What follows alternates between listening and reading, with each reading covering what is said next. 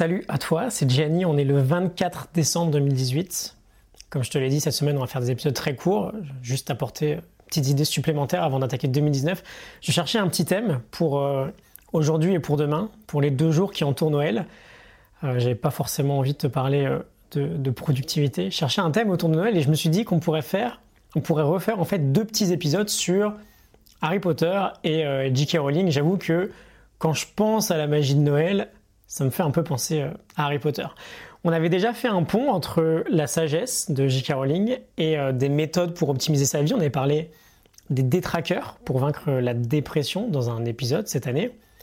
On va revenir aujourd'hui sur un passage entre Harry et Dumbledore dans le premier bouquin, Harry Potter à l'école des sorciers. Euh, au début, c'est pas très clair pour Harry qui peut vraiment appeler le Seigneur des Ténèbres, qui peut vraiment l'appeler Voldemort. Il y a beaucoup de surnoms autour de, de ce sorcier un peu noir, celui dont on ne doit pas prononcer le nom, tu sais qui. Et je pense particulièrement du coup à un passage où les deux, Harry et Dumbledore, parlent de la pierre philosophale en fin d'épisode. Et Dumbledore sent Harry hésiter euh, sur le fait de prononcer son nom ou pas, son vrai nom, Voldemort. Et donc Dumbledore lui dit de vraiment l'appeler Dumbledore. Il lui dit qu'il ne faut pas hésiter à l'appeler par son vrai nom, parce que la peur d'un nom ne fait qu'accroître la peur de la chose en elle-même. La peur d'un nom ne fait qu'accroître la peur de la chose elle-même.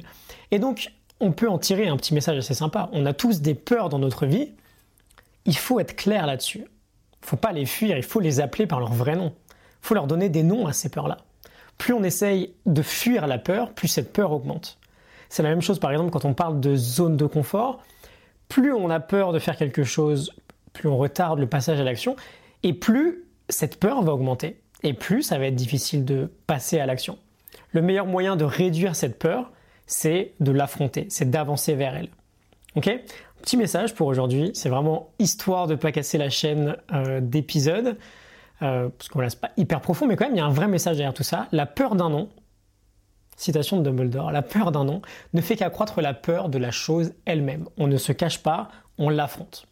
Je te souhaite un ex- une excellente soirée de Noël, euh, beaucoup de bonheur en famille, et je te dis à demain, on restera avec Harry Potter. Salut.